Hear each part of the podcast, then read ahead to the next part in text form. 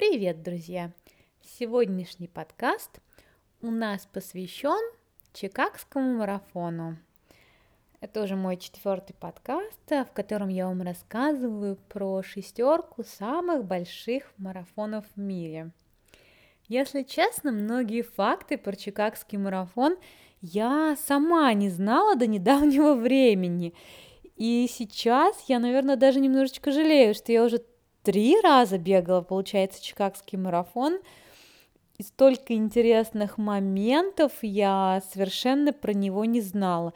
Я уже даже не могу вспомнить, три или четыре раза я его бегала. Ну давайте, обо всем по порядку. А на самом деле у Чикагского марафона, так скажем, две даты основания. Давайте начнем с первой – так скажем, самый первый оригинальный Чикагский марафон состоялся 23 сентября 1905 года. Вы можете себе это представить? 1905 год. Тогда в нем приняло участие 12 бегунов и только 7 человек завершило дистанцию – а, на самом деле а, марафон продолжался. А, та самая первая гонка, она началась в гольф-клубе, в гольф-клубе Эвастон в Чикаго и заканчивалась а, в, на трассе в Вашингтон-парке. А, гонка продолжалась и менялся маршрут до начала 1900 20-х годов, когда на самом деле он стал наиболее приближенным к современному маршруту. Конечно же, в те годы а, марафон не был настолько популярный, а, но были, допустим, всякие свои интересные моменты. К примеру, там в 1907 году уже участвовали свои чемпионы и свои, так скажем, а, лидеры. И один из лидеров выпил виски на 23-й миле и заснул. В общем, всякие смешные моменты, конечно, случались и в те годы. Что же было с марафоном дальше? А, но на самом деле марафоны не были настолько прям э, популярны в то время. Самый, так скажем, пик роста состоялся в 1960-х годах, когда в Штатах был первый беговой бум и вообще на тот момент, так скажем, а, спортивный бум. Как мы помним, в 1976 году состоялся первый Нью-Йоркский марафон – который был именно по всем пяти районам. Это был, так скажем, первый городской марафон. И, конечно же, другие города тоже стали посматривать на это и решили, а почему бы нам не провести марафон? И современная дата первого Чикагского марафона, серии, которой мы бегаем сейчас, она была именно как раз в 1977 году. Власти Чикаго вдохновились Нью-Йоркским марафоном и решили провести свою серию. Первый марафон новой серии, который мы бегаем сейчас, состоялся 25 сентября 1977 года. В нем приняло участие 4200 бегунов и финишировала 2028. На самом деле это очень много для 77 года. А марафон в то время назывался, так скажем, носил имя мэра, то есть он так и назывался The Mayor Daley Marathon. И надо сказать, что это действительно большое количество участников для того времени. Он даже побил э, рекорд Нью-Йоркского марафона. А 77 78 79 80 года это все-таки было более такое любительское событие. Но к 82 году все изменилось. Почему? А потому что появились призовые деньги. Это на самом деле такой важный очень момент, мне кажется, для любого события. Когда появляются финансы, то, конечно же, меняется, меняется все. И появились деньги, и появились профессиональные бегуны. И уже в 1982 году Грегор Мейер финишировал Чикагский марафон за 2.10.59, что уже является, что являлось таким а, мировым временем. И к 1983 году Чикагский марафон, конечно, уже был очень-очень крупным. В 1984 году на нем были огромные призовые по сравнению с другими марафонами, и для, так скажем, для этого времени. Поэтому 85 год был, конечно, впечатляющий. Бегун Стив Джонс побил рекорд свой собственный и, как мы все знаем, Джоан Бенуа Самуэльсон, которая в 1984 году а, выиграла Олимпийские игры, первый женский марафон в Олимпийских играх в Лос-Анджелесе. А, в 1985 году она также участвовала в Чикагском марафоне. Но Кроме того, что она участвовала, она установила там а, мировой рекорд и национальный рекорд. Она пробежала марафон за 2.21.21. И национальный рекорд продержался десятилетия.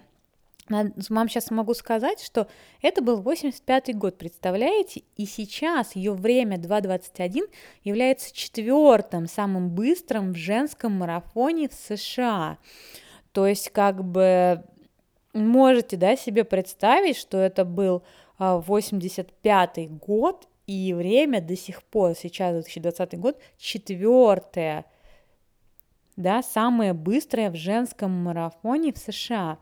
К 86 году уже было 8 тысяч участников, с которых около 40-50 бегунов. Это были бегуны мирового уровня. Очень быстро рост рос Чикагский марафон, и, конечно, он был одним из самых, так скажем, больших и важных марафонов в США и, может быть, в мире. Но вы можете себе представить, несмотря на такой быстрый рост и на такие успехи, в 1987 году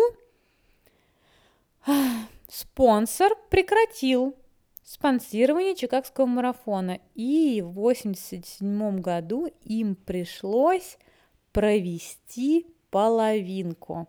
Тоже очень такой интересный исторический момент, что а, начиная с 77-го, это каждый год был марафон, а в 87 году это был только полумарафон. Хм, кстати, еще такой забавный момент, ну как забавный, он так, конечно, трагичный, который произошел на первом старте Чикагского марафона в 1977 году, а, когда пушки дали старт, то было ранено два зрителя. На самом деле, я вам говорю, Чикагский марафон просто это какое-то сборище потрясающих историй.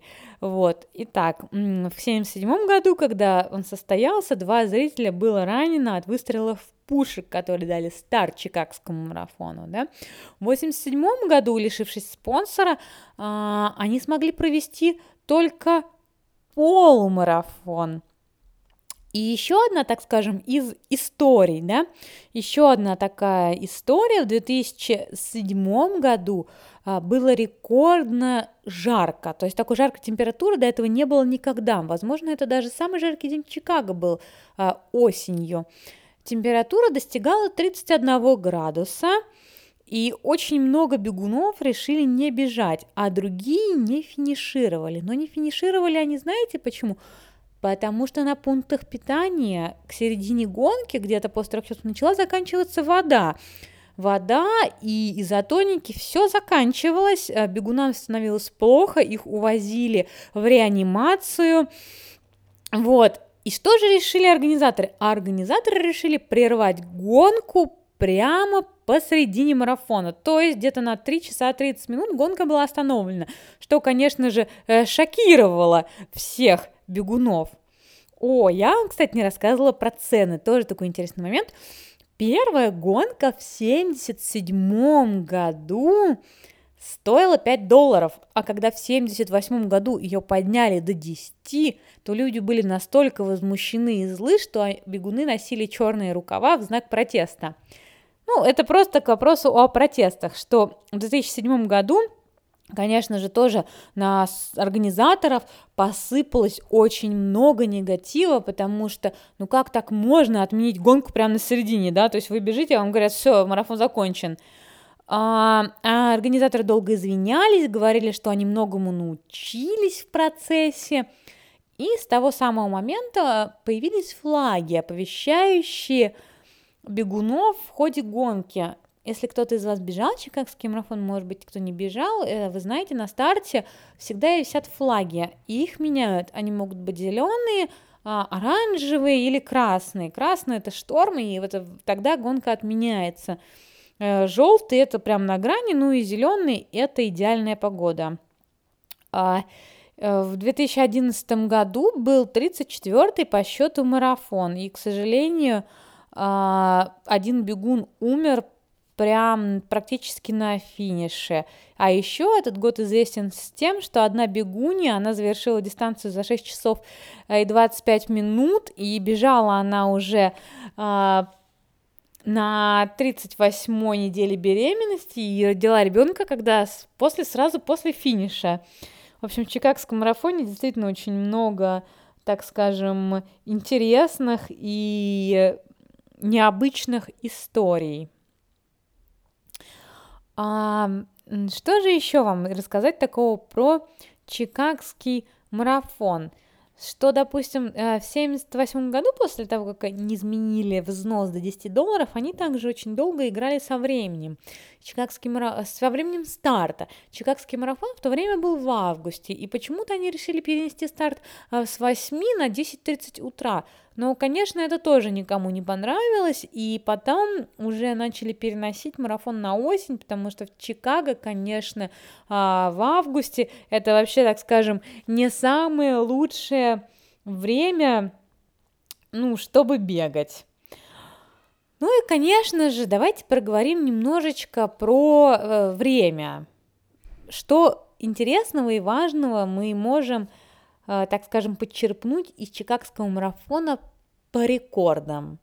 На Чикагском марафоне на самом деле устанавливалось э, очень много различных рекордов, но для меня сейчас наиболее интересные это вот, к примеру, женские рекорды. То, что я вам сказала, что в 85 году 2.21.21 Джоан Бенуас Мельсон пробежала с мировым рекордом, и установила тогда национальный рекорд США, который продержался практически десятилетие или даже больше, мне кажется, если не ну, намного больше лет, пока Диана Кастер не установила новый рекорд. Вот, и в 2017 году Джордан Хассей а, пробежал Чикагский марафон за 2.20, и сейчас это второй в истории национальный рекорд. Ну, то есть Джон Бенуа у нас на четвертом месте в 85 год, Хассей в 2017 годом э, вторая самая быстрая женщина в США в истории. Ну и, как мы все знаем, в 2019 году Казгей поставила новый мировой рекорд а, за, и пробежала Чикагский марафон за 2.14.04. Сейчас это уже официальный признанный рекорд. То есть Чикагский марафон, конечно, так скажем, подходит для рекордов, как мы можем с вами видеть. Что же я вам могу рассказать интересного из личного опыта по Чикаго? Я бежала первый свой чикагский марафон в 2016 году. Я бежала чикагский марафон в 2018, 2019. Вот. И каждый раз была совершенно разная погода. То есть, ну, чаще всего это, конечно, дождь. Плюс Чикаго называют э, городом ветров. На самом деле, действительно, на трассе может быть ветер. Трасса а, она круговая. Это очень удобно по сравнению, допустим, с двумя другими марафонами, как Бостон и Нью-Йорк, США. В Чикаго место финиша и старта находится в одной точке. Это удобно при выборе гостиниц, ну и в целом Чикаго, он достаточно а, компактный город, с одной стороны, и там, где начинается марафон, очень много гостиниц, поэтому можно выбирать любую, не прогадаете, к примеру, если вы решите ехать. Но даже если вы хотите жить где-то подальше, то всегда можно взять Uber и доехать. Старт тоже достаточно в комфортное время, то есть можно выспаться, никуда не бежать. Ну и мне, конечно, нравится, что вот маршрут он круговой. В целом, э, я скажу, что город достаточно красивый, мне нравится по нему бежать, он разнообразный и он удивляет. Ну, для меня, конечно, это удивительно, то, что люди приходят в воскресенье так рано поболеть за тебя. Еще, если вы побежите Чикагский марафон, вам нужно учитывать такой момент, что на Чикагском марафоне очень плохо работает GPS. Для меня первый раз это стало сюрпризом, и, конечно, я бежала марафон на время и не могла понять, что происходит, и это очень сильно, так скажем, э, я растерялась во время гонки очень сильно, потому что я не могла понять, какой километр я бегу, какая у меня скорость. Э, большинство Большинство бегунов, которые бегали очень много раз Чикагский марафон, также профессионалы, они рекомендуют э, отключать автоматическую, автоматические отметки на часах и делать их вручную. Э, к счастью, на Чикагском марафоне вы можете найти разметку и в километрах, и в милях. То есть э, вы можете вручную, видя каждый раз километровую отметку, нажимать да, кнопку на часах и будете понимать, за какое время вы бежите. Но это важно, если вы будете бежать Чикагский марафон на время. Вот, я последний раз отмечала в милях, и у меня была наклейка на руках в милях, и это было очень удобно, и меня на самом деле, ну, это не напрягало нисколько, потому что я просто ориентировалась по своей наклейке по времени и по милям. То есть э, мне было неважно, что показывают мои часы, потому что показывали из-за того, что небоскребы, они постоянно какую-то ерунду. А также, конечно, Чикагский марафон сейчас он спонсируется компанией Nike как главным спонсором спортивным. И компании устраивают очень много интересных, веселых, необычных ивентов каждый год, Поэтому, если вы приедете, то приезжайте заранее, чтобы в них поучаствовать. И главный магазин Nike в Чикаго, там всегда что-то интересненькое. Допустим, последний раз они устраивали экскурсию по городу.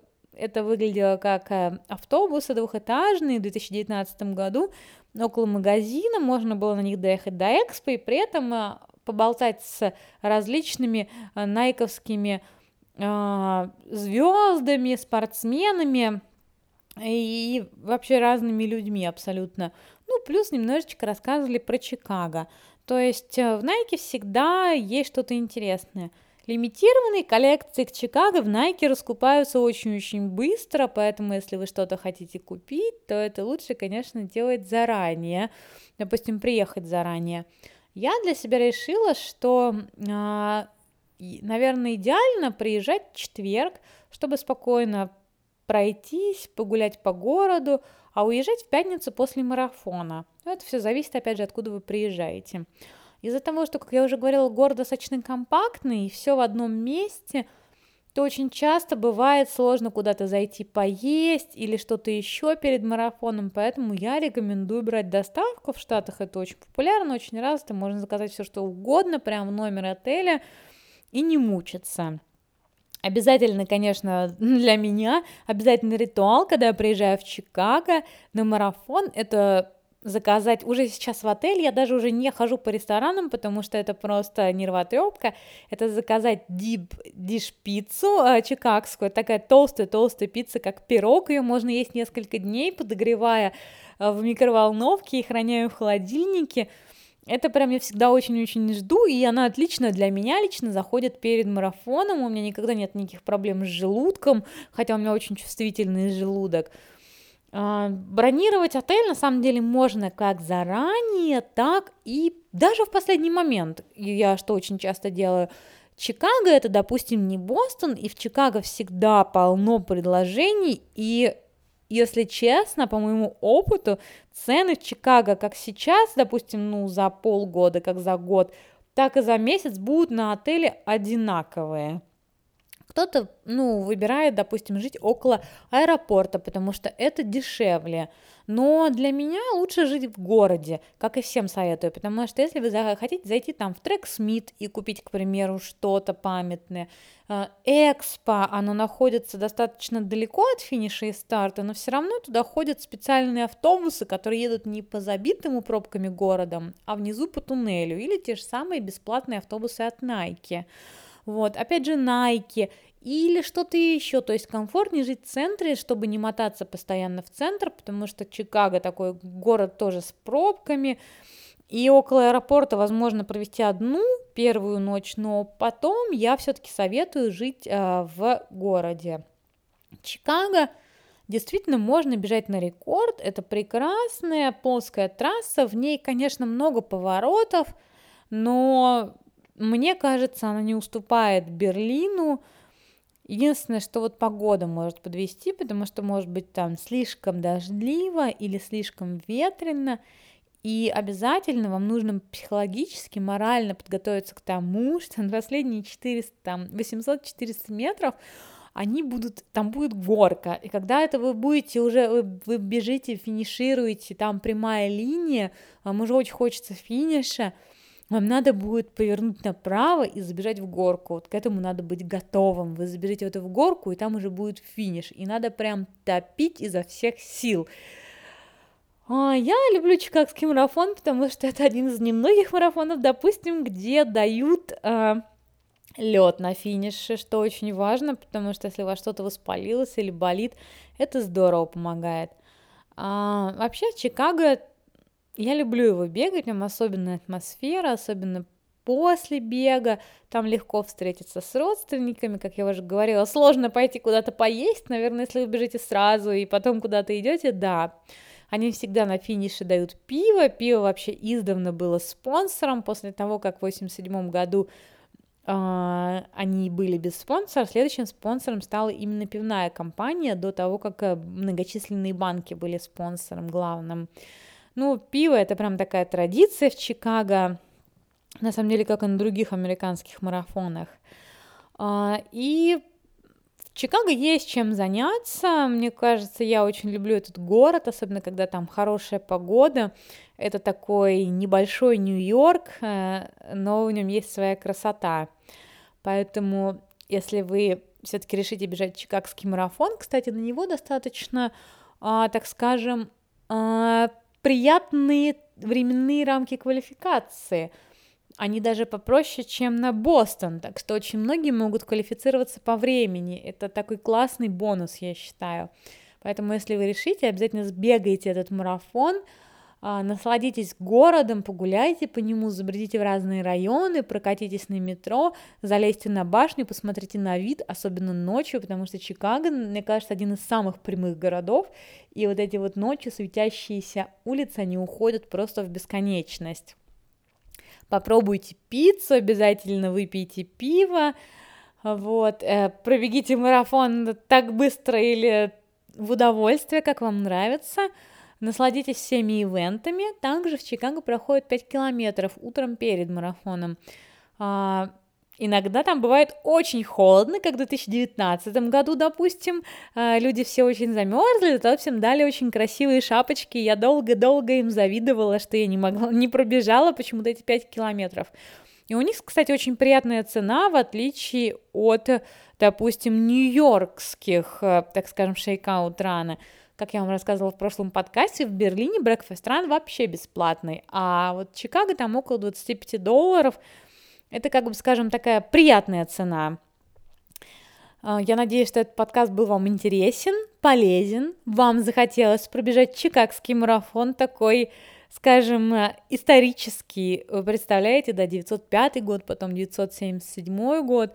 И, конечно, чикагский марафон сыграл огромную роль в привлечении профессиональных бегунов, они конкурировали с Нью-Йорком, и они оба сыграли огромную роль в том, чтобы профессионалам платили деньги. Это, конечно, такой важный момент, за что этим марафоном надо быть благодарными, потому что они знали, что собирая огромные призовые для профессионалов, они тем самым подтянут любителей и сделают этот бег, э, так, и сделают этот спорт, бег популярным. И у них это получилось, это была грамотная маркетинговая стратегия тех годов, которая работает до сих пор.